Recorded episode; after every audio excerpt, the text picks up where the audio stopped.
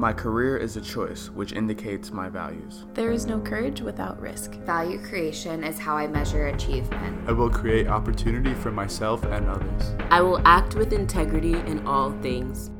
My name is Dan Miller, and I did the credo There is no courage without risk. Um, and it started with me being in the refuge of an active volcano down in Ecuador.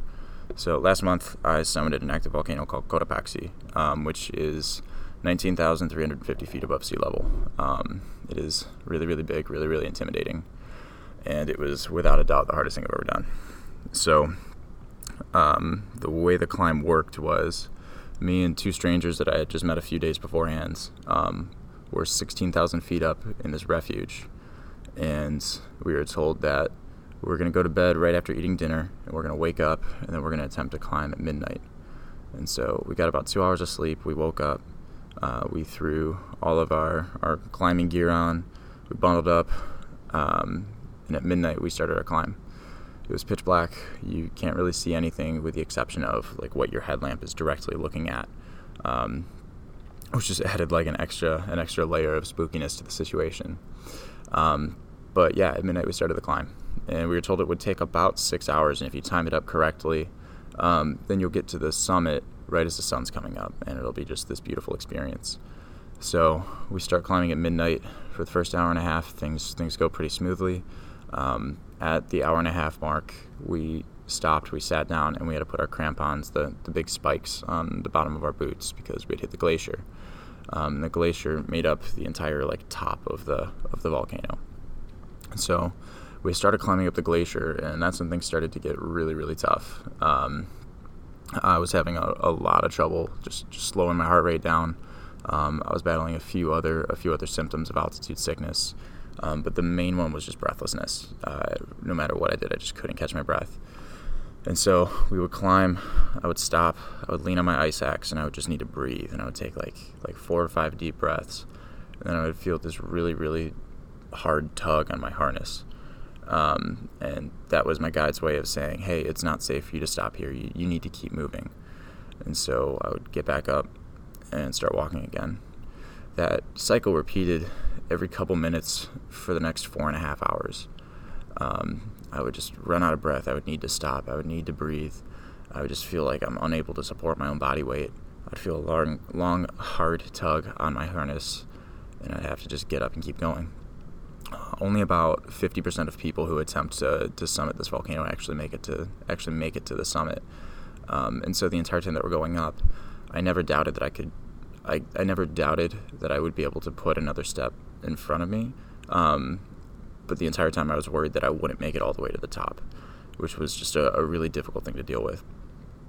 And so as that cycle keeps repeating, eventually um, we had gotten pretty close to the top and I would stop and I would breathe, and my guide would turn and look at me and say, "Hey, we are 50 minutes from the summit. You need to keep going. It's not safe for us to stop here." And I would keep going, and then he'd be like, "Hey, you can't stop here, but we are 20 minutes from the summit. You need to keep moving." And eventually, I stopped and I was breathing on my ice axe. He looked at me and he said, "Hey, look up. The summit is there. We are five minutes away. You've made it." And as soon as he said that, um, I just I stood straight up and it was overwhelmingly emotional. I had tears start coming down my face. Um, and I finished the last five minutes and got to the summit.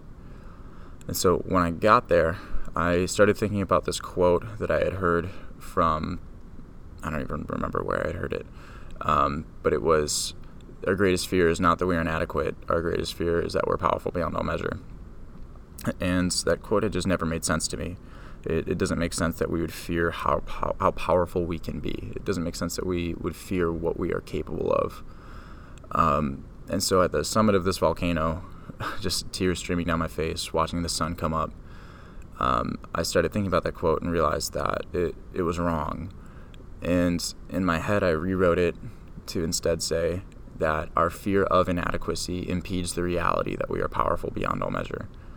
Um, and so going through the VFA application process and going through the VFA match process, um, I dealt with a really significant amount of, of inadequacy and inferiority. I just I felt like I didn't belong. I felt like there was no way I would get a fellowship, and then um, my feelings of inadequacy were absolutely present in how I was selling myself during interviews, as well as how I viewed myself in private. And, and overall, it was just really, really unhealthy. Um, but in summoning this volcano and realizing that your feelings of inadequacy are, they're just obstacles, like they're just barriers. Um, and they're not true. Like you, you can do more. Like you can be more. And so um, I wanted to do There is No Courage Without Risk because I think it's really, really important that that's a credo. I like. I think it's really important to stop for a second, take a step back, and think, well, why why is it important that we have courage? Like, why is that included?